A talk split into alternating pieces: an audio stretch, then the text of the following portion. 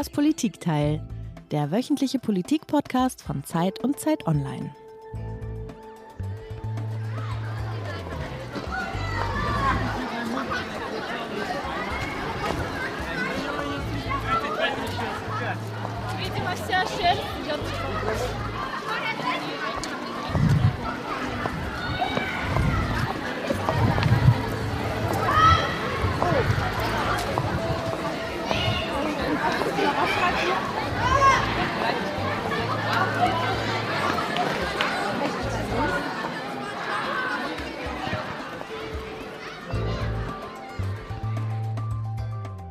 Jede Woche, liebe Hörerinnen und Hörer, bekommen wir beim Politikteil viele Mails und Briefe von Ihnen.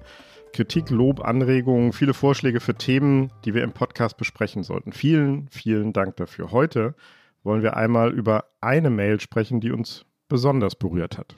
Das ist schon eine Weile her, dass wir die Mail bekommen haben und da stand in der Betreffzeile ganz nüchtern Bildungspolitik. Was dann aber folgte, war ziemlich heftig. Da schrieb die Hörerin gleich im ersten Absatz, in dieser Mail wird es um viel Bekanntes gehen, um Missstände und Verfassungsbruch und vor allem um Kinder, die unsere Zukunft sind und die in diesem Land nicht so behandelt werden sollten, wie sie es werden. Die Hörerin, die uns geschrieben hat, ist von Beruf Lehrerin. Wir wollen sie hier Frau Schwarz nennen, weil sie nicht mit ihrem echten Namen in die Öffentlichkeit treten möchte. In der langen Mail schilderte sie uns ihre Erfahrungen an der Schule. Sie beschrieb die schleppende Digitalisierung, den Lehrermangel, die damit einhergehende Überlastung und sie schrieb auch, dass am Ende die Kinder dafür bezahlen müssten. Und zwar immer dieselben, die aus sozial schwachen Familien. Und sie brachte dieses Stichwort auf, das uns aufgeschreckt und irritiert und auch neugierig gemacht hat. Das Stichwort Verfassungsbruch. Darüber wollen wir heute sprechen, über die Bildungskrise, die seit Jahren immer wieder beklagt wird, an die wir uns aber irgendwie gewöhnt zu haben scheinen, denn es scheint ja nicht so viel zu passieren. Wir wollen einmal nachfragen, ist das, was wir unseren Kindern und auch den Lehrern zumuten, ein kollektives Versagen, ein Verstoß gegen alle Regeln der Fairness und Generationengerechtigkeit oder sind vielleicht auch unsere Ansprüche zu groß geworden und gewachsen? Ist unser Schulsystem darauf vorbereitet, dass es immer mehr Kinder von Geflüchteten aufnehmen und integrieren muss? Und warum haben die Klagen scheinbar so wenig Wirkung auf die Politik, obwohl doch Eltern angeblich die hartnäckigste und unangenehmste Interessenvertretung von allen sind? Hier ist wieder das Politikteil, der politische Podcast von Zeit und Zeit Online. Mein Name ist Heinrich Wefing. Ich leite das politische Ressort der gedruckten Zeit zusammen mit Tina Hildebrand. Ich bin äh, Heinrichs Co- als Politikchefin der Zeit. Und das hier wird auch deshalb eine besondere Folge werden, weil wir später nicht nur wie immer einen Gast haben, einen Bildungsexperten, sondern auch eine Zeugin, nämlich unsere Hörerin, Frau Schwarz. Weil Ihre Mail so ungewöhnlich war und so alarmierend klang, haben wir gesagt, wir wollen Frau Schwarz einmal kennenlernen. Und also ist Carlotta Wald ähm, unsere Mitarbeiterin, zu ihr gefahren und hat sich mit ihr unterhalten. Carlotta, du bist auch heute im Podcast mit dabei, nicht nur im Abspann zu hören, sondern live in Farbe mit dabei. Erzähl doch mal, wer ist Frau Schwarz und was macht sie so wütend? Ja, also erstmal natürlich auch Hallo von mir. Ähm, Frau Schwarz ist 37 Jahre alt und arbeitet, wie ihr ja schon gesagt hat, als Lehrerin, nämlich an einem Berufsgymnasium in Hessen. Und dort unterrichtet sie Englisch, Geschichte, Politikwissenschaften, Deutsch und Ethik. Vorher hat sie zwei Jahre an einer Hauptschule gearbeitet und ähm, Frau Schwarz ist eine dieser Lehrerinnen, die eigentlich jeder oder hoffentlich jeder kennt, nämlich eine dieser Lehrerinnen, auf denen gefühlt das ganze System auf ihren Schultern liegt. Also sie ist super engagiert, sie ist vor der Arbeit, nach der Arbeit mit den Kindern beschäftigt, Ansprechpartner für alle, die es wollen. Ja, aber sie hat mir eben auch den Eindruck vermittelt, irgendwas läuft gewaltig schief in dem System. Die Hütte brennt. Lass uns mal hören, was Frau Schwarz selbst sagt. Denn wenn ich in den Klassenraum reingehe, wie das an vielen, häufig, also bei, an vielen Hauptschulen häufig der Fall ist, wo Schimmel anwenden ist, wo die Toiletten ekelhaft sind, warum soll ich mir hier Mühe geben? Warum soll ich mir Mühe geben, das instand zu halten, wenn sich schon der Gesetzgeber keine ähm, Mühe gibt, das instand zu halten? Also man kriegt von Kindern, auch wenn ich sage immer Kinder, auch wenn die hier natürlich schon so ein bisschen älter sind, man kriegt von Kindern genau das wiedergespiegelt, was man da reinsteckt. Das ist eigentlich auch das Schöne an diesem Beruf. Also ist das nicht aber auch tragisch, wenn man das jetzt sozusagen auf die Gesellschaft hochskaliert? Ja, wenn das wir das nämlich Konzept diesen ist. Kindern zeigen, wie viel sie uns wert sind. Nämlich? Gar nichts. unfassbar wenig. Keine Mittel, keine Lehrkräfte, keine Zuneigung, keine, kein Respekt. Und diese Kinder gehen mal raus in die Welt, gehen nicht wählen, weil wofür denn? Für sie ändert sich ja nichts.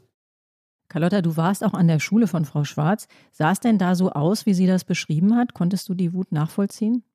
Ja, also die Wut konnte ich schon nachvollziehen, nach dem, was sie mir alles erzählt hat. Und darauf kommen wir ja jetzt auch noch im Laufe des Podcasts. Aber die Schule, an der ich sie besucht habe und an der sie jetzt arbeitet, die sieht nicht so aus. Da spricht Frau Schwarz ähm, von der Hauptschule, an der sie vorher gearbeitet hat. Sie ist aber tatsächlich wegen diesen schlechten Arbeitsbedingungen an das jetzige Berufsgymnasium im Taunusgebiet gewechselt.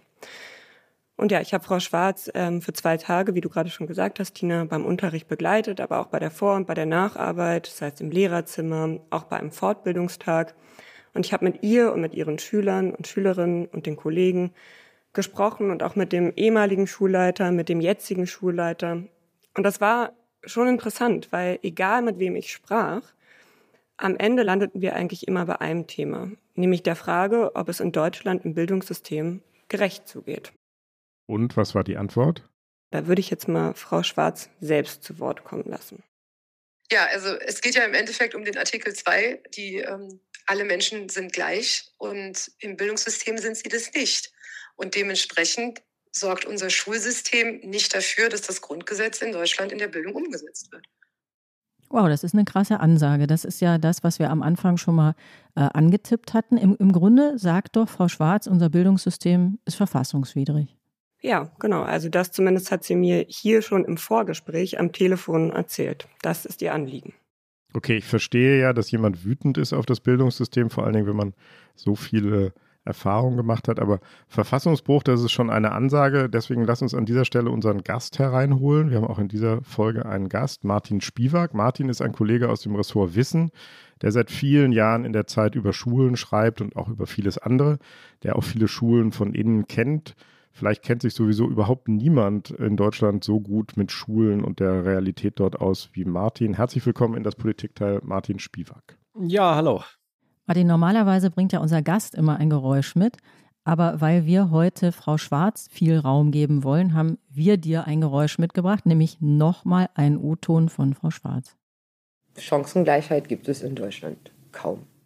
Martin, Frau Schwarz ist angefasst, ist frustriert und Sie geht aber noch einen Schritt weiter und sagt, unser Bildungssystem ist mit dem Grundgesetz nicht vereinbar. Kann man das so sagen? Was sind deine Erfahrungen? Also wenn man sich das rechtlich anschaut, würde ich sagen, bis vor kurzem hätte ich eher gesagt, nee, kann man nicht so sagen. Nun gibt es aber ein neues Urteil des Verfassungsgerichtes, das ein bisschen untergegangen ist in der Corona-Zeit, aber ziemlich spektakulär ist. Und dieses Urteil ermöglicht es schon Bürgerinnen und Bürgern, A, die schulische Bildung einzuklagen und einzufordern, aber auch gewisse Mindeststandards zu fordern und diese auch einzuklagen. Zumindest sagen das einige Experten, deren Meinung ich durchaus schätze. Was für ein Urteil ist das genau? Was meinst du? Da hat also Karlsruhe 2021 im November ein Urteil zu Schule und Corona gefasst und ähm, das äh, sozusagen jungen Menschen ein Recht auf Bildung zuerkennt. Jetzt für die Juristen ist vermischt oder es leitet es ab aus zwei Grundrechten. Einmal ist es tatsächlich Artikel 2, aber nicht das auf die sozusagen Gleichheit, sondern es geht um die freie Entfaltung der Persönlichkeit. Und Artikel 7, da heißt es ja, das gesamte Schulwesen steht unter der Aufsicht des Staates. Und indem Karlsruhe das beides sozusagen kombiniert, ähm, schafft es A, ein Recht auf Bildung. So, äh, da könnte man noch sagen, na gut, das haben wir erwartet. Aber es fordert auch gewisse Mindeststandards ein und es sagt nämlich, dass sozusagen das Schulsystem allen Kindern und Jugendlichen gemäß ihren Fähigkeiten die dem heutigen Gesellschaftenleben entsprechenden Bildungsmöglichkeiten eröffnet. Und da ist die Frage nun, was muss der Staat dafür tun? Lass uns einmal noch mal kurz dabei bleiben. Das äh, klingt ja einerseits wahnsinnig äh, fundamental mhm. und andererseits frage ich mich, wie kann man das denn überprüfen? Also wie kann man denn Bildung im einzelnen Kind überprüfen? Äh, nicht als OECD-Studie und wie, was heißt Mindeststandards? Wie kann man die wirklich festmachen, dingfest, sodass sie dann auch einklagbar sind? Genau, das ist die ganz große Frage, weil bisher hat ja noch keiner geklagt. So und ich würde sagen, in der Öffentlichkeit ähm, und auch in den Schulen und bei Eltern hat dieses Recht auch noch so richtig gar keiner entdeckt. Das heißt, am Ende müsste eigentlich jemand tatsächlich klagen, so, und dann müssen Gerichte entscheiden, ja, hier werden diese Mindeststandards sozusagen nicht eingehalten und der Staat muss mehr dafür tun. Was da die Maßstäbe sind, auch darüber ist man sich noch nicht so ganz im Klaren. Man kann ja jetzt nicht sagen, naja, als Eltern, mein Kind äh, schafft das Abitur nicht und da klage ich mal. So. Man könnte aber schon sagen, na, der Unterricht, der fällt jetzt hier seit Wochen aus. Mein Kind hat überhaupt nicht die Chance, in irgendeiner Weise etwas zu lernen. Und dann würde ich sagen, sind die Chancen, dass hier die Eltern erfolgreicher sind, schon größer. Aber wie gesagt, es gibt noch keinen Prozess dazu. Mhm. Heinrich, einmal die Frage an dich als Juristen. Martin hat ja gesagt, dass das im Grunde spektakulär ist, so ein bisschen übersehen bisher.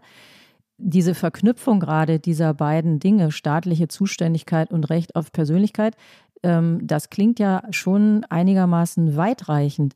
Deshalb einmal die Frage an dich als auch Juristen, ist das in seiner Grundsätzlichkeit vergleichbar mit dem Urteil des Verfassungsgerichts zum Thema Klima, wo das Verfassungsgericht ja sozusagen Rechte künftiger Generationen als zu berücksichtigend eingeführt hat? Ja, ich glaube, das ist immer ein bisschen schwierig jetzt zu sagen, dieses Urteil ist spektakulärer als das andere. Ich glaube, Martin hat vollkommen recht, das ist sehr untergegangen. Das ist ja versteckt in gewisser Weise in den Urteilen des Verfassungsgerichts zu den, zur Bundesnotbremse, in der wichtigsten Corona-Entscheidung. Und da haben wir alle immer geguckt, lässt Karlsruhe die Bundesnotbremse zu, ist das Maskentragen, die Ausgangsverbote, ist das alles in Ordnung? Aber sie haben sich eben auch mit den Schulschließungen beschäftigt. Und in diesem Urteil haben sie was fortentwickelt, was schon lange da war. Und ich glaube, das ist auch der Unterschied zu Klima. Klima haben sie wirklich was Neues, sehr Innovatives gemacht. Hier sind sie einen Schritt weitergegangen, einen entscheidenden Schritt weitergegangen, glaube ich. Und in dem Kontext wird es, glaube ich, vielleicht auch leichter zu verstehen, was dieses individuelle Recht auf schulische Bildung auch für das einzelne Kind, den einzelnen Jugendlichen bedeutet. Da ging es halt darum, dass während der Corona-Zeit ganz viel Schule ausgefallen ist. Und ähm, die Frage war eben, reicht es, so ein bisschen Homeschooling anzubieten per Videoschalte? Ähm, und gehen uns da nicht ganz viele Kinder verloren? Und das war der Gedanke. Es, jedes Kind hat einen Anspruch darauf, dass sich der Staat und die Schule um ihn kümmert und eben nicht nur sagt, ähm, hier sind per Video drei Aufgaben für dich, mach die mal. Das reicht eben nicht aus. Genau, also Heinrich, genau wie du sagst, es geht hier eigentlich um was Grundsätzliches. Und ich bin mir ehrlich gesagt gar nicht sicher, ob Frau Schwarz dieses Urteil in diesem Ausmaß kennt und wahrgenommen hat. Aber das Grundsätzliche, das wir jetzt hier auch besprechen, ich glaube, das würde sie sofort unterschreiben, weil rechtswidrig hin oder her, also ja, Frau Schwarz ist keine Juristin, ob das jetzt wirklich gegen das Grundgesetz verstößt. Wie gesagt, sie bezieht am Ende das, was sie sagt, auf die Erfahrung, die sie in ihrem Alltag als Lehrerin macht. Aber was sie anspricht, ist etwas ganz Grundsätzliches, auf das auch viele Bildungsexperten hinweisen, die sich mit dem Schulsystem auskennen. Und genau, da würde ich Sie gerne noch mal einmal zu Wort kommen lassen. Aber wenn wir Chancengleichheit voraussetzen, ähm, müssten wir ja auch, also wenn, wir können ja nicht einfach Chancengleichheit sagen und dann sagen, bei der Geburt sind alle gleich. Das ist ja bei der Geburt, in dem Moment ist es ja wahrscheinlich noch wahr, aber dann setzt ja schon eine gewisse Sozialisation ein.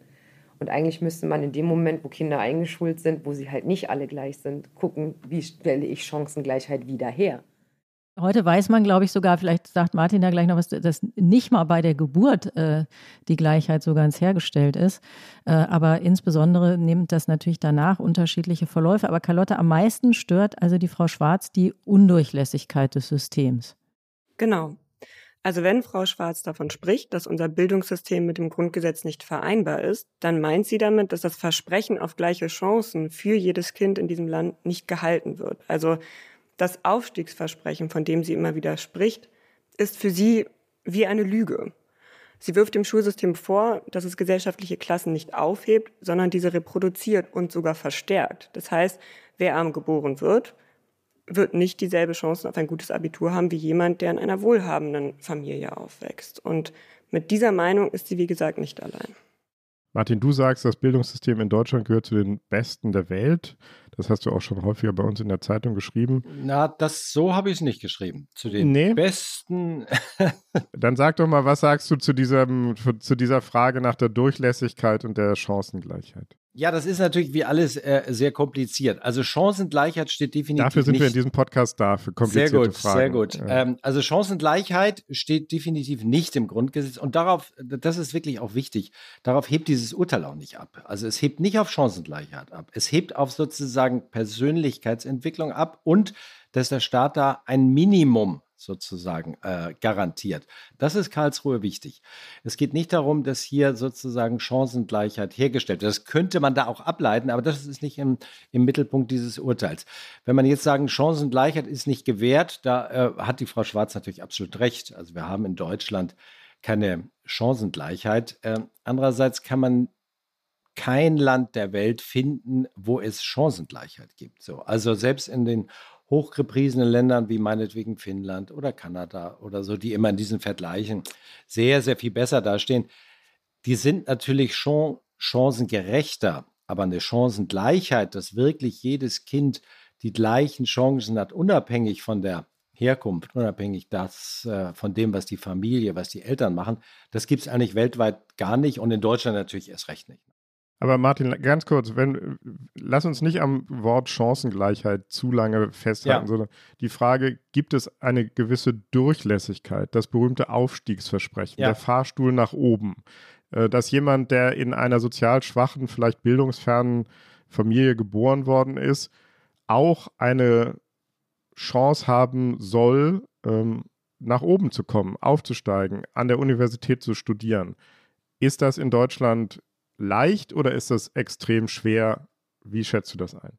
Also leicht ist es ganz sicher nicht, extrem schwer würde ich es auch nicht sagen, aber es ist schwer. Aber es kommt sehr darauf an, woher man aufsteigen will. Also wenn man sagt jetzt aus der Mittelschicht oder auch aus der unteren Mittelschicht, da haben wir natürlich einen sehr großen Aufstieg. Also wenn man sich anschaut, wie viele Leute früher Abitur gemacht haben, wie viele heute Abitur machen, dann hat sich da natürlich wahnsinnig viel entwickelt. Wir haben mittlerweile fast 50 Prozent einer Generation, die studieren. Das hatten wir vor 20 Jahren nicht, das hatten wir vor 50 Jahren nicht. Da waren wir ungefähr bei 10 Prozent. Das heißt, es müssen hier viele aufgestiegen sein.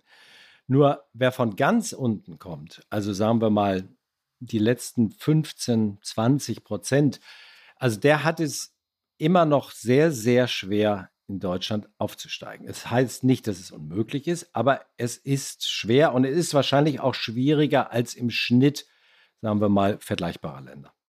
Das hast du ja vorhin schon gesagt und da habe ich mich schon gefragt, warum ist das denn so? Warum sind die anderen besser?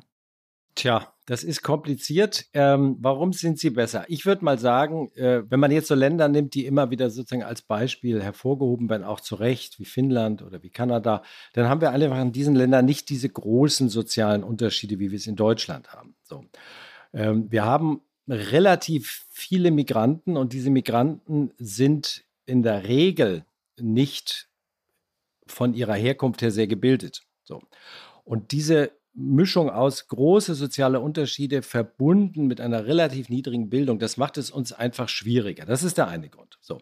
Und der andere Grund ist tatsächlich ein politischer. Wir haben in den letzten Jahren, Jahrzehnten viel zu wenig auf diese Gruppe geschaut. So, wir haben da viel zu wenig gemacht, was auch so ein bisschen äh, natürlich ähm, an den Wählern liegt, weil die Mehrheit der Wähler, äh, die hat eben nicht diese Probleme und äh, stellt dieses Problem der Chancengleichheit ganz sicher auch nicht so in den Mittelpunkt ihrer Wünsche und ihrer Appelle an die Politik. Wir haben uns hier so ein paar Studien auch mal angeguckt mhm. in der Vorbereitung äh, auf dieses Gespräch mit dir, damit wir ein bisschen Chancengleichheit mit dir haben. Nationaler Bildungsbericht 2022, da heißt es zum Beispiel, dass im OECD-Durchschnitt die ein Mensch für die Entwicklung von unten in die Mitte der Gesellschaft fünf Generationen braucht. In skandinavischen Staaten sind es nur zwei bis drei Generationen. Und in Deutschland liegt der Wert sogar bei sechs Generationen. Sechs Generationen, 180 Jahre. So lange braucht es in Deutschland für die Entwicklung von unten in die Mitte der Gesellschaft. Und das ist doch schon krass. Der Bildungsforscher Klaus Klemm, der im Auftrag des DGB gearbeitet hat, sagt, Zitat, Deutschlands Kindertagesstätten und Schulen bauen die Spaltung der Gesellschaft in Gewinner und Verlierer nicht ab, sondern verfestigen sie sogar noch. Zitat Ende. Würdest du dem zustimmen? Ja, dem würde ich zustimmen. So, ähm, wobei einige schon sagen, es ist schon ein gewisser Erfolg, dass die Schule es nicht vergrößert. So, weil wenn die Kinder in die Schule kommen, dann sind die Unterschiede schon mal riesig. Und gäbe es keine Schule, würden die Unterschiede immer weiter, immer größer werden. Also die Schule stabilisiert hier was. Das kann uns natürlich nicht äh, genügen. Das heißt, die Schule hat ja den Auftrag, ähm, sozusagen diese Unterschiede stärker einzuebnen. Das tut sie nicht. So, das ist richtig. Und da müsste man sicher deutlich mehr tun. Das heißt aber, man müsste ja eigentlich dann in der ähm, vorschulischen Ausbildung mehr tun. Ne? Denn dann ist ja praktisch, dann beschreibst du es, ist der Start schon sehr ungleich und ab da wird es dann nicht besser, im besten Fall nicht schlechter.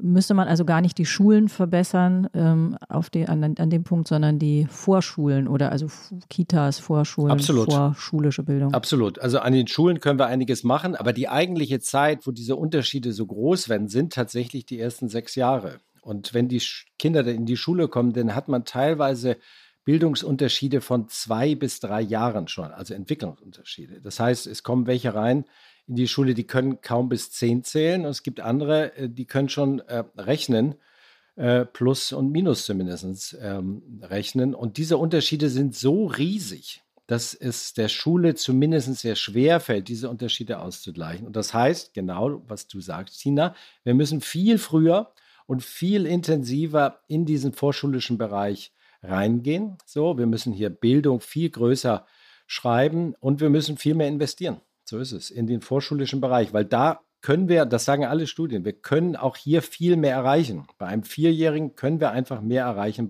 als bei einem 14-Jährigen. Die Frau Schwarz stellt ja auch einen Zusammenhang her im Grunde zwischen der Ausstattung der Schulen und der, der, dem Mindset, mit dem Schüler dann auch in, in diese Schulen gehen und später aus diesen Schulen raus. Sie sagt am Anfang, die wählen später gar nicht, weil die schon ein ganz tristes Bild vermittelt bekommen. Wenn man in Berlin lebt, wie ich, dann ähm, hat man diese Schulen vor Augen, die sie beschreibt. Ähm, es gibt aber auch ganz andere Schulen. Ich weiß, in Bayern ist das manchmal so, da geht man dann irgendwo vorbei und denkt, wie das ist eine Schule. Das sieht ja irgendwie aus wie was äh, ganz, ganz Edles und ganz anders als bei uns. Wie ist denn die Lage insgesamt, Martin? Also jeder hat ja so seine Privatbeispiele.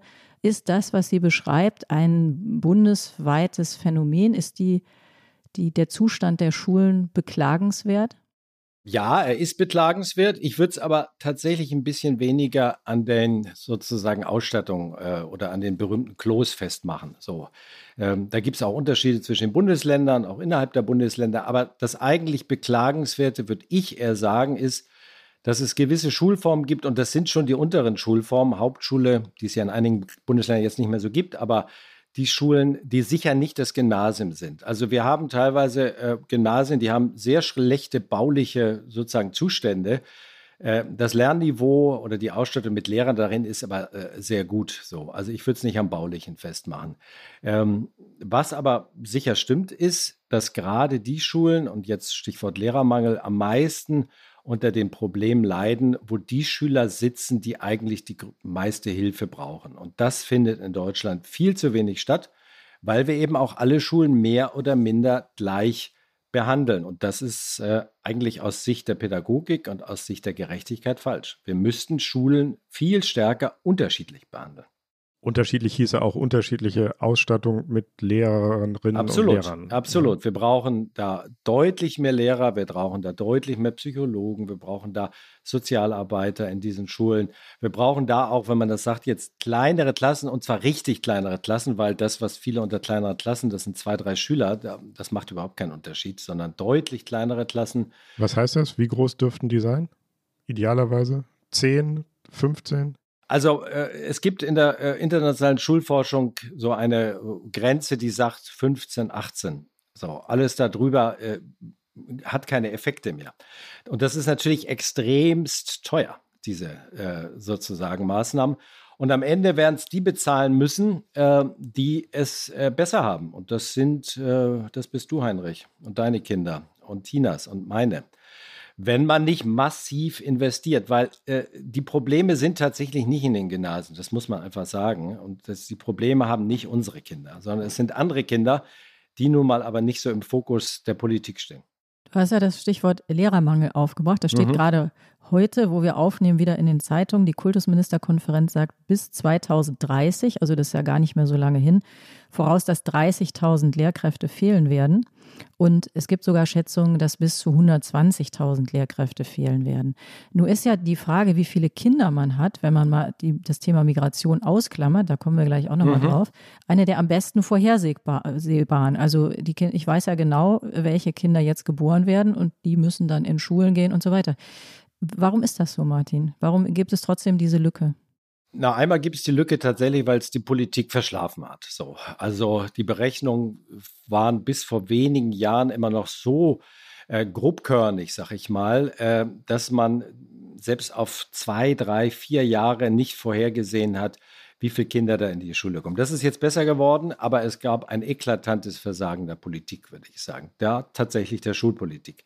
Äh, das andere Problem ist aber natürlich der Fachkräftemangel allgemein. Und der trifft natürlich alle äh, und trifft jetzt auch die Schulen. Äh, und ähm, ich sage mal voraus, der Fachkräftemangel, das ist jetzt auch nicht eine große Weisheit, aber wird wirklich in den nächsten zehn Jahren das aller, allergrößte Problem dieser Gesellschaft werden. Das haben die meisten so noch nicht verstanden und es wird alle im Alltag treffen, aber natürlich auch äh, die Schulen, weil bei den Schulen ist es ja ein bisschen ein besonderes Problem. Wenn jetzt sagen wir mal, ein Steuerbeamter fehlt, äh, dann sagt man, ja gut, dann warte ich eben statt einem Jahr vielleicht zwei Jahre auf meine Steuererklärung. Bei Kindern kann man es leider nicht so machen. Da kann man nicht sagen, äh, in zwei Jahren geht ihr erst zur Schule, wenn ihr acht seid und nicht, wenn ihr sechs seid. Das heißt, da merkt man es sehr, sehr viel deutlicher. Da habe ich noch mal eine Nachfrage. Das Thema ist ja schon, äh, das haben wir auch am Anfang gesagt, das ist ja in dem Sinne gar nicht neu, trotzdem mhm. passiert es immer wieder. Es gab ja zwischendurch große Quereinsteigerprogramme. Da, also ich kenne selber ein paar, die sind dann Lehrer geworden. Ich, es gibt auch einige Kollegen von uns. Wie sind denn da, da eigentlich die Erfahrungen? Da muss man leider sagen, man weiß es nicht so richtig. Und das zeigt auch, dass hier äh, die Politik nicht ihrer Aufgabe nachkommt. Das heißt, erstmal haben aus Panik ganz, ganz viele Bundesländer einfach die Leute eingestellt. Mal mehr, mal, äh, also mal besser, mal schlechter kontrolliert, wer da reinkommt. Und insofern hat man eher anekdotische Erfahrung. Ähm, äh, einige Schulen sagen, die Erfahrungen sind sehr gut, weil da sind Leute reingekommen, die sehr motiviert sind, die neue Erfahrungen in die Schule mit reinbringen, aus gewissen Berufen, die haben ja andere Hintergründe. Aber es gibt auch immer wieder Erfahrungen, wo man sagt, also hier wird jemand teilweise sogar ohne akademische Ausbildung, sowas gibt es auch, ähm, wird nicht so laut gesagt, in die Schule kommen und die natürlich nicht das mitbringen, was man von einem Lehrer erwartet. So, also wir hoffen mal, zum Ende des Jahres gibt es dann so eine neuere Erhebung und eine neue Studie dazu, dass da ein bisschen mehr Klarheit kommt. Bisher sind die Erfahrungen, würde ich sagen, so anekdotisch sehr gemischt. Martin, du hast es jetzt zum zweiten Mal gesagt und ich bin da in Klammern gesagt ein bisschen erschüttert, mhm dass wir so wenig wissen. Ja. Äh, das war ja immer ein Problem auch in der Corona-Krise. Da wurde gesagt, wir wissen gar nicht, was sind die Inzidenzen, was sind die Verläufe, äh, wer steckt sich wie an. Da konnte man immer noch sagen, naja, gut, so eine Pandemie hatten wir noch nicht, kennen wir nicht genau, äh, müssen wir erstmal forschen. Aber kein Instrument zu haben, um vorherzusehen, äh, angesichts der Geburtenraten, äh, was an den Schulen passiert, das ist ja wirklich keine höhere Mathematik. Das würde ich mir sogar noch zutrauen. Und dann Programme zu machen, wo man Quereinsteiger reinholt, aber das gar nicht wissenschaftlich zu begleiten und zu evaluieren. Du hast eben gesagt, verschlafen. Das kommt mir fast noch ein bisschen mehr als verschlafen vor. Ist das nicht fast schon vorsätzliches Weggucken? Ja, also bei der ersten Sache würde ich sagen, was den Lehrermangel angeht und diese sozusagen sehr, sehr grobkörnigen Einschätzungen, würde ich sagen, es ist fast, ja, fahrlässiges Weggucken, kann man schon sagen.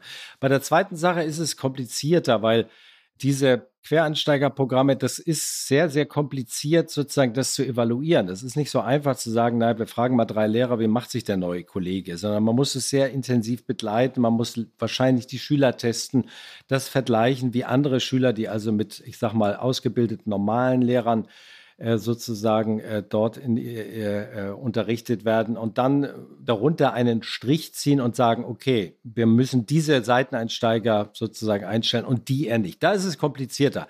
Aber wie so oft in der Politik gibt es ein Problem, und die Politik reagiert da mit ganz vielen Maßnahmen. So, weil sie wollen natürlich ganz schnell Antworten geben und dann passieren eben diese Sachen.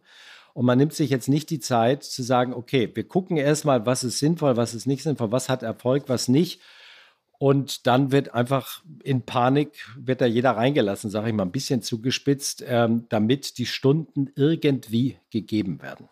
Mhm. Wir haben noch eine Studie hier, ähm, die OECD-Studie, die ich eben schon mal angeführt habe.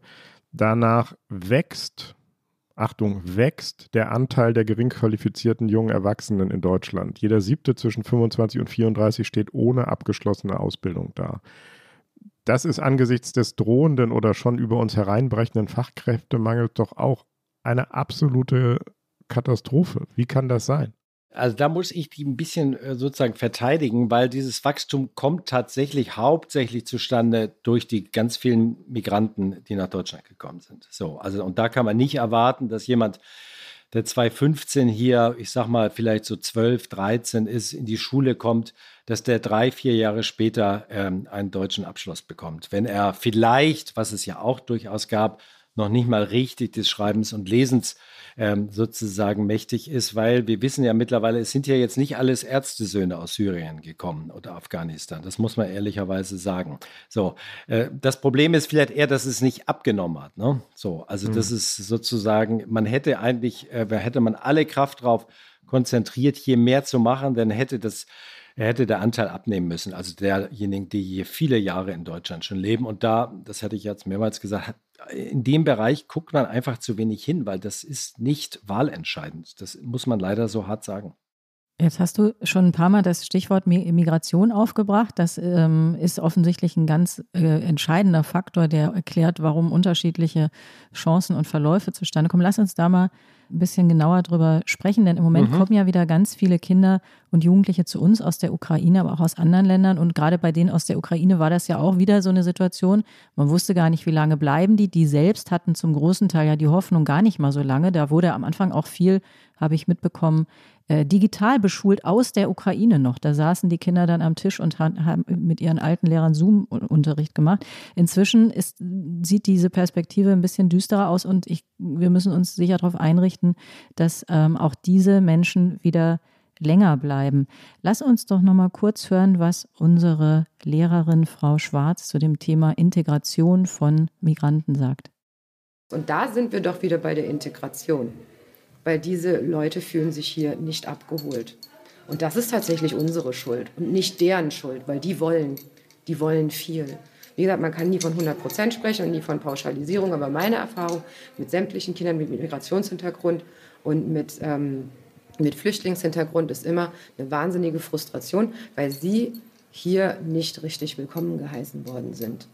Und weil sie ähm, also merken, wie sie ausgeschlossen sind und weil sie äh, merken, wo ihnen Grenzen aufgezeigt werden, obwohl sie eigentlich es über die Grenze geschafft haben und hier gelandet sind und wollen hier so viel zeigen und wollen hier so viel erreichen und leben hier einen Traum und wollen niemandem was wegnehmen, wo ja viele das Gefühl haben, oh nein, die nehmen mir meinen Job weg oder sonst irgendwas, ist alles Quatsch. Die wollen so viel und wir setzen ihnen eigentlich eine, eine Barriere vor, anstatt sie wirklich aufzunehmen.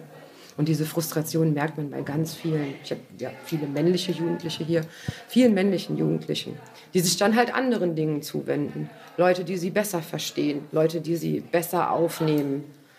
Und dann hast du die Parallelgesellschaft quasi selbst geschaffen. Traurig.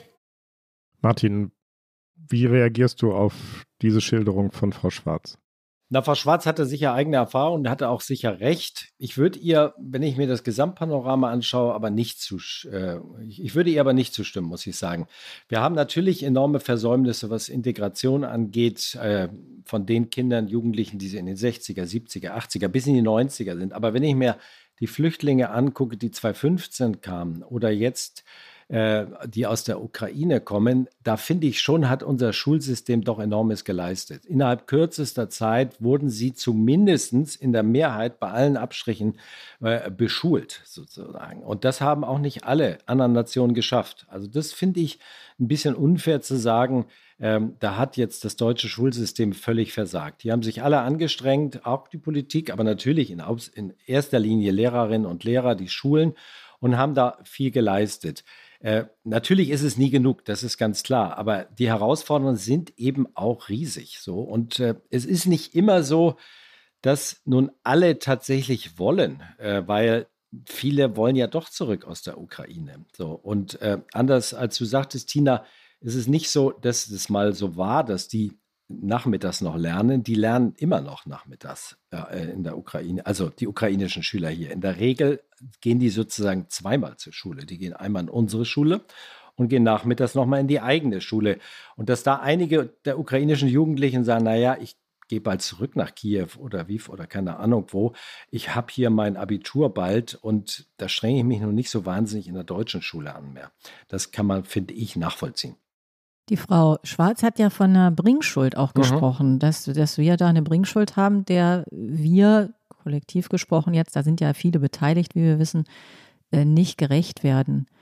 Das, das würdest du nicht sagen, verstehe ich dich richtig. Also du würdest sagen, es gibt äh, große Anstrengungen. ja, es gibt Anstrengungen, aber wir haben natürlich trotzdem eine Bringschuld, klar. Also auch, äh, das wurde jetzt mehrmals gesagt, auch von Frau Schwarz, auch im eigenen Interesse. So, wir brauchen ja äh, Arbeitskräfte, wir brauchen ja Menschen in diesem Land, und insofern haben wir schon A aus Eigeninteresse und B natürlich auch aus sozialer Verantwortung eine Bringschuld. Ich würde aber jetzt nicht sagen, dass wir diese Bringschuld ähm, nun dieser Bringschuld überhaupt nicht nachkommen. So, also dass wir da sozusagen gar nichts machen. Das finde ich, was diese letzten beiden Flüchtlingswellen angeht, ähm, finde ich nicht fair, muss ich sagen. Also sehe ich anders.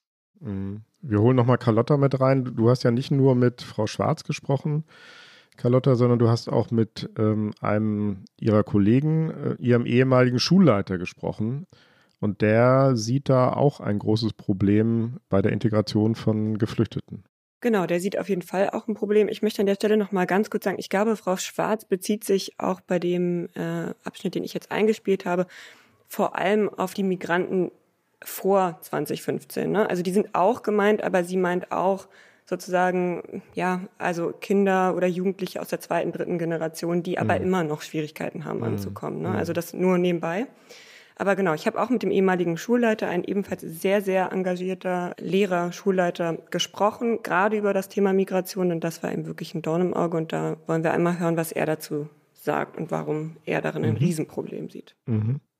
Und deswegen bin ich ja auch so empört. Ja. Es ist nicht nur, es ist nicht nur blöd, ich meine jetzt vom, vom moralischen her, ähm, volkswirtschaftlich. Völlig, völlig blödsinnig. Ja.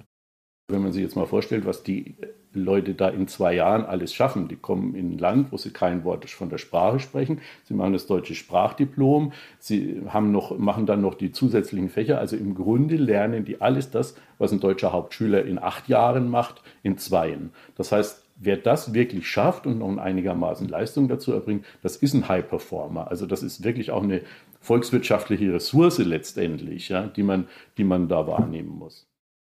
Das ist ja genau dein Argument gewesen, Martin. Das mhm. Thema Fachkräftemangel haben wir besprochen. Also sozusagen, es gibt nicht nur eine moralische Verpflichtung, es ist auch, liegt auch in unserem Eigeninteresse, Lieber Martin, wir sind hier ja in einem politischen Podcast. Jetzt haben wir die Realität beschrieben. Jetzt müssen wir über die politische Verantwortlichkeit sprechen. Vieles läuft nicht gut äh, in der Bildungspolitik. Das haben wir jetzt rausgearbeitet. Nicht alles ist schlecht. Auch das haben wir klar gemacht. Wer ist für die Fehlentwicklungen, die wir auch festgestellt haben, denn verantwortlich? Also es ist natürlich auch eine politische Verantwortung, das würde ich ganz sicher so sagen. Ähm, wir haben ähm, seit ja, geraumer Zeit, und jeder wird es kennen, das Föderalismusproblem. Das heißt, wir haben in Deutschland ein Steuerungsproblem. Ähm, die verschiedenen Ebenen, die Länder untereinander, die einzelnen Länder, wie auch der Bund, sie arbeiten einfach nicht gut zusammen. So, das ist sicher ein großes Problem, dass dieses System einfach auch nicht wirklich lernt voneinander, sagen wir es mal so. Also der Lernfortschritt des Schulsystems insgesamt ist sehr gering. Ähm, wir haben wahrscheinlich auch ein finanzielles Problem, würde ich sagen, wobei es wirklich falsch ist zu sagen, ähm, es fließt kein Geld in die Bildung. Im Gegenteil, es fließt eigentlich jedes Jahr mehr Geld in die Bildung und ich glaube, außer Bundeswehr jetzt gibt es keinen Bereich, der so stark äh, in den Jahren, letzten Jahren zugelegt hat, was finanzielle Unterstützung angeht. Und wir haben natürlich auch ein Problem, und das war ganz am Anfang, äh, mit den doch sehr gestiegenen Anforderungen. So, wir haben eben heute Ganztagsschulen, wir haben heute eine Rundumbetreuung, auch wenn sie nicht perfekt läuft in den Kitas. Auch das ist sicher nicht unbedingt ein Problem, aber macht es nicht einfacher, sagen wir es mal so. Wollen wir es ein bisschen sortieren? Wir haben jetzt über, du hast gesagt, Geld, Steuerung, Föderalismus. Wäre es besser, wenn es eine bundeseinheitliche Steuerung gibt? Immerhin haben wir ja eine Bundesbildungsministerin, Frau Bettina Stark-Watzinger, und sie hat für März zu einem Bildungsgipfel eingeladen. Erhoffst du dir von diesem Bildungsgipfel irgendwas, Martin? Nein, davon erhoffe ich mir leider gar nichts, weil das ist so ein bisschen ein Ausweis genau dieses Problems. Wir hatten ja gehofft, dass äh, vielleicht es ein bisschen besser wird mit dieser neuen Ministerin, ähm, da es ja auch regierungsmäßig einen Neuanfang gab. Leider hat sich diese Hoffnung bisher nicht erfüllt. Das heißt, die haben Bund und Länder haben sich wieder so sehr verhakt, dass selbst zu diesem Bildungsgipfel, der ja kein Gipfel ist, sondern ein kleines Gipfelchen allerhöchstens, weil da kommen die für anderthalb Stunden zusammen und reden öffentlich auf so einer Podiumsdiskussion. Also ist alles andere als ein Gipfel. Da kommt ja mehr als zwei Drittel gar nicht der Länder. Warum kommen die nicht? Naja, es hat viele Gründe. Einmal das Format so, also Sie sagen, es ist lächerlich, ein Gipfel, ähm, wo wir weder in der Vorbereitung, wo es auch gar keine Vorbereitung gab, ähm, eingeladen waren, noch überhaupt in das Format selbst so. Ähm, ein Gipfel hat ja in der Regel Ziele, die Ziele sind auch völlig unklar. Und dann wurden sie auch noch sehr unglücklich eingeladen, teilweise sozusagen über irgendwelche ähm, Unterabteilungsleiter, sag ich mal, und nicht von der Ministerin selbst. Die hat es dann nachgeholt und so weiter. Auch da zeigt sich eine gewisse fehlende, ich würde sagen, politische Professionalität im BMBF. Das war sozusagen insofern ein Ausweis genau dieser verhakten Situation. Ähm, so ein bisschen, äh, habe ich vor kurzem geschrieben, steht die Bildungsrepublik da, wo sie schon oft steht, nämlich sich selbst im Wege. Und Martin, wie kommen wir denn da raus? Also einerseits sagst du Steuerungsprobleme, da liegt es natürlich nahe, wie Heinrich gefragt hat, wäre dann mehr Zentralismus nötig. Andererseits wissen wir, die, die das beschließen müssten, müssten dazu ihre eigenen Kompetenzen abbauen. Das macht selten jemand. Richtig. Sind wir dazu verdammt, auf ewig uns dann in diesen Schleifen zu bewegen und nicht recht vom Fleck zu kommen? Im Moment sieht es tatsächlich so aus. Das ist ja aber nicht nur im Bildungswesen so, sondern es ist ja in sehr vielen Dingen so, dass sich diese Republik so ein bisschen selbst im Weg steht, sozusagen überreguliert ist und aus diesen, ähm, ich sag mal, eingefahrenen äh, Mechanismen, die auch sehr lange ja gut funktioniert haben, sehr schwer rauskommt. So. Es ist sicher jetzt nicht die Lösung, dass alles aus Berlin äh, geregelt wird. Also, dass jetzt Frau Stark-Watzinger die Lehrpläne schreibt und die Schulleiter in Deutschland verteilt. Darum geht es überhaupt nicht. Aber es geht um einen ähm, gedeihlicheren und besseren, organisatorisch besseren, äh, eine, eine gedeihlichere und organisatorisch bessere Zusammenarbeit einfach. Und äh, dafür müssten tatsächlich die Länder etwas an Kompetenz abgeben, dem Bund. Ähm, aber das dürfte eigentlich gar nicht so schmerzhaft sein, weil dadurch äh, bekommen sie sicher sehr, sehr viel mehr Geld. So in der, äh, in der Bildung. Ähm, aber sie wollen natürlich alles selbst bestimmen. Und man könnte sagen, die Bildungsminister, die können sich auch ganz rausnehmen, wenn die Länder untereinander denn zumindest in irgendeiner Weise sich einigen würden. Aber genau das tun sie ja auch nicht, weil am Ende jeder sagt, es ist mir völlig egal, was die anderen Länder sagen. Hier in Bayern machen wir das anders, fertig aus. Außerdem haben wir bald Wahlkampf. Da müssen wir zeigen, dass wir Bayern die Besten sind. So, auch das funktioniert schon nicht. Wenn man jetzt dauerhaft keinen Erfolg erzielt, dann könnte doch aber das Abgeben von Kompetenzen auch entlastend wirken. Absolut. Denn das setzt ja auch sozusagen setzt ja die Politik auch unter Druck. Es ist ein permanentes Ärgerthema. Warum wollen die das nicht? Ist es, ähm, Geht es um Prestige oder glauben wirklich alle, dass sie das am besten können? Nee, ähm, also ein bisschen glauben sie es ja, dass sie es besser können. Da ist ja natürlich auch ein bisschen was dran. Also, äh, wie gesagt, in, in, in, in Oberbayern entscheidet man natürlich besser über den Schulleiter als in Berlin. So, also insofern muss da schon vieles lokal oder regional auch geregelt werden. Aber das will ja auch gar keiner. Es ist ein absolutes Schreckgespenst, was immer so hochgehalten wird, wenn man äh, sagt, naja, wir eine, brauchen eine andere Machtverteilung, heißt es immer sofort, naja, also wollen Sie das alles in Berlin entschieden? Nee, das will keiner. Das ist die eine Sache. Also so, es werden hier irgendwie mit ähm, Pappkameraden wird hier sozusagen gedroht. Das andere ist aber natürlich so, ähm, das wird der Kollege Wefing Heinrich besser wissen, so viel haben die Länder nicht mehr zu entscheiden. Das muss man einfach sagen. Die Länder haben nicht mehr sehr viele Kompetenzen und es gibt fast keinen Bereich, wo sie alleinige Kompetenzen haben. Und in der Bildung hat jedes Bundesland fast ganz alleinige Kompetenzen. Also sie können machen, was sie wollen. Sie können auch sagen, es ist uns völlig egal, wir schaffen das, äh, was weiß ich, das Gymnasium ab. Geht auch. So. Ähm, es ist sozusagen eine völlige fast völlige Freiheit, weil es einfach Ländersache ist. Die Länder haben einfach nicht, ähm, also sie arbeiten nicht zusammen äh, und ähm, die, die Hoheit über die Bildung ist eins der ganz wenigen Dinge, wo die Länder selbst fast vollständig autonom entscheiden dürfen. Aber Martin, wenn ich mir jetzt nochmal vor Augen führe, was wir gerade ähm, beschrieben haben in der Realität, äh, die Probleme, die Frau Schwarz geschildert hat, ihr Schulleiter, die uns Carlotta berichtet hat, da fehlt mir jetzt im Moment gerade die Fantasie, äh, mir vorzustellen, was da besser würde, wenn die Länder besser zusammenarbeiten würden. Ich hatte eher den Eindruck, dass es vor allen Dingen um einen Mangel an Ressourcen geht. Nee, es geht nicht nur um einen Mangel an Ressourcen, sondern äh, da können wir vielleicht gleich noch zu kommen, sondern es geht auch um ein gegenseitiges Lernen sozusagen. Wir haben ja äh, die gleichen Probleme in allen Bundesländern. Alle Bundesländer machen es ein bisschen anders. Und da könnte man schon sagen, naja, die einen versuchen es mal so mit den Seiteneinsteigern, die anderen so und dann gucken wir, wer es am besten macht und das machen wir alle. So. Dafür brauchen wir aber erstmal überhaupt den Willen, das zu evaluieren von allen. So, der, der besteht schon nicht. Und dann brauchen wir vielleicht ein bisschen Geld, um in so ein Programm das reinzustecken. Aber auch dieser Wille, dieses Geld auszugeben für eine Gemeinschaftsaufgabe, besteht auch schon mal nicht. Das heißt, wir hätten schon doch einiges gewonnen, würden wir voneinander lernen. Und wir hätten sicher auch einiges gewonnen, würden wir die Gelder gerechter verteilen. So, da sind wir wieder beim Geld, weil im Moment kriegt ja, wenn der Bund etwas bezahlt, äh, Bayern für die armen Schüler äh, mehr, die es in Bayern gar nicht so viel gibt wie Bremen im Schnitt. Auch das ist nicht gerecht. So, aber es ist schwierig, dass es da Fortschritte gibt. Es ist etwas frustrierend. Das ist richtig. Wir kommen einfach nicht weiter. Du hast aber gerade noch mal gesagt, das Geld ist nicht das Problem. Normalerweise sagt man ja in vielen Politikbereichen, ach, wäre nur mehr Geld da, ja. wäre alles besser. Stimmt häufig nicht. Du sagst, hier stimmt es definitiv nicht. Na, definitiv würde ich jetzt nicht sagen. Äh, mit mehr Geld kann man immer mehr machen, aber ich würde eher sagen, dass wir ein Verteilungsproblem haben. Also wir hatten irgendwie ganz viel äh, Milliarden, das waren zwei Milliarden, glaube ich, genau, nach Corona. Das war dieses Aufholprogramm, weil ja viele Schüler äh, dort Kompetenzen verloren haben. So. Es war aber letztlich, sagen fast alle, reine Geldverschwendung, weil es nur wenige Länder haben das Geld wirklich da reingesteckt, wo es hingehört, nämlich zu den lernschwachen Schülern das zu kanalisieren.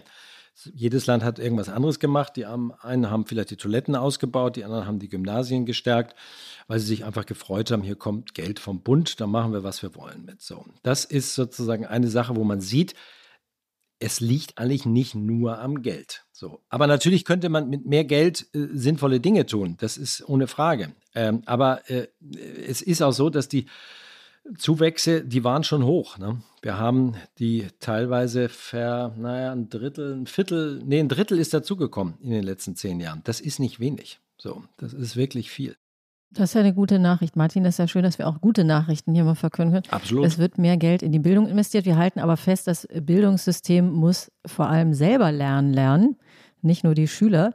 Martin, das ist der perfekte Cut, um am Ende auch noch was zu lernen. Es gibt die unsere berühmte Rubrik, die Flop 5, in der unsere Gäste uns über Irrtümer, Klischees, Fehlannahmen und so weiter aufklären.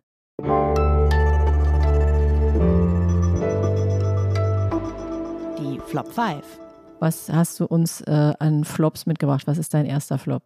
Nun habt ihr natürlich durch eure intelligente Fragetechnik äh, schon ganz viele Flops aus Ach, mir raus. Martin, sei doch nicht so. durch ganz viele Flops aus mir rausgelockt. Dann bringen wir sie nochmal auf den Punkt. Ein Flop ist, äh, für Bildung äh, hat keiner Geld in diesem Land. Das stimmt definitiv nicht. Wir haben über die letzten Jahre immer mehr Geld in die Universitäten. Gerade der Kita-Bereich ist explodiert. So hat sich fast verdoppelt in den letzten 15 Jahren. Wir haben Ganztagsschulen und so weiter. Also man kann nicht sagen, die Politik hat kein Geld, aber vieles von den Geldern wird schlecht, würde ich sagen, verwaltet, schlecht verteilt. Das andere ist, wenn wir eine Alternative zum Föderalismus wollen, dann muss alles der Bund machen. Nee, darum geht es überhaupt nicht, sondern es geht um eine bessere Zusammenarbeit zwischen beiden. Eigentlich wissen das auch alle Experten, aber es ist wunderbar, dieses Ping-Pong immer hinter, hin und her zu spielen, damit sich nichts bewegt. So, auch das ist etwas nervig. Was würde ich noch sagen? Ja, diesen schönen Satz, äh, Lehrer sind faule Säcke, den kann ich auch nicht mehr hören. Wer hat den nochmal gesagt, Martin? Ja, das ist eine sehr interessante Frage, nämlich das hat Herr Schröder gesagt, so unser ehemaliger Bundeskanzler. Er hat es gesagt gegenüber Redakteuren einer Schülerzeitung. So, in Niedersachsen. Da wollte er sich nämlich, wie es seine Art und Weise ist, so ein bisschen ranwanzen und hat gesagt, naja, ihr wisst ja, ne, die Lehrer, die sind doch auch alles faule Säcke, wa? So, und das fanden die wahnsinnig lustig, haben es in ihre Schülerzeitung geschrieben und damit war es in, in der Welt. So, das hat eigentlich nie jemand wiederholt, außer die Lehrer selbst. Die wiederholen es eigentlich jede Woche aufs Neue. Das ist so ein bisschen wie die Serben und das Amselfeld 1889, die Niederlage. Immer wieder wird es wiederholt, um sich also in dieser sozusagen äh, ja, Beleidigung zu suhlen. So, und das kann ich wirklich nicht mehr hören. Martin, wir kommen hier in schräge Vergleiche. so. Wir können einfach auch sagen, Herr Schröder hat ja in vielem Recht gehabt, hier auch wieder nicht. Genau, richtig. So. Also das kann ich nicht mehr hören, weil es eigentlich kein Politiker sagt und auch ein Journalist sagt es nicht. Aber die Lehrer mhm. ähm, wiederholen es immer wieder, weil sie ja so beleidigt wurden, wurden sie auch wirklich übelst beleidigt.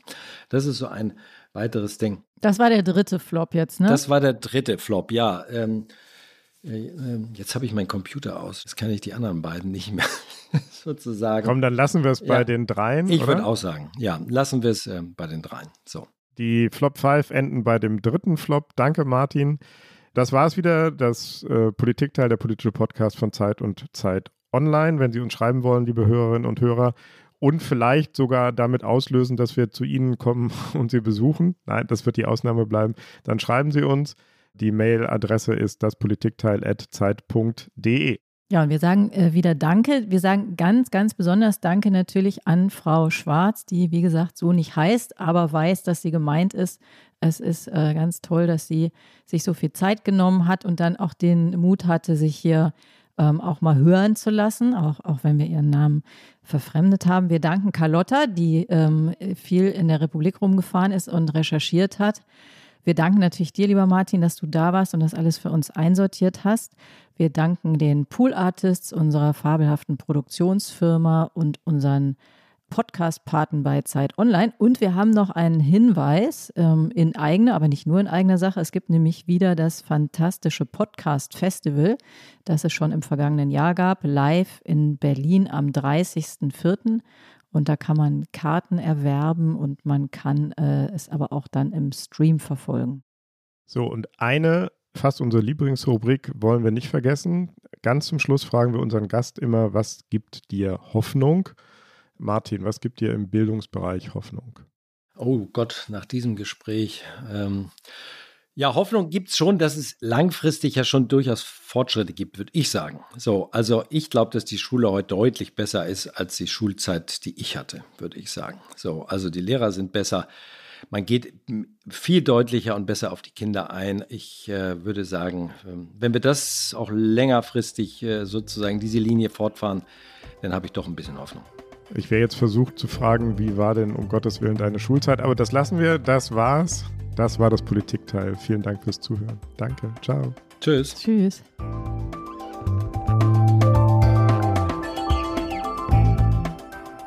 Das Politikteil ist ein Podcast von Zeit und Zeit Online, produziert von poolartists.de.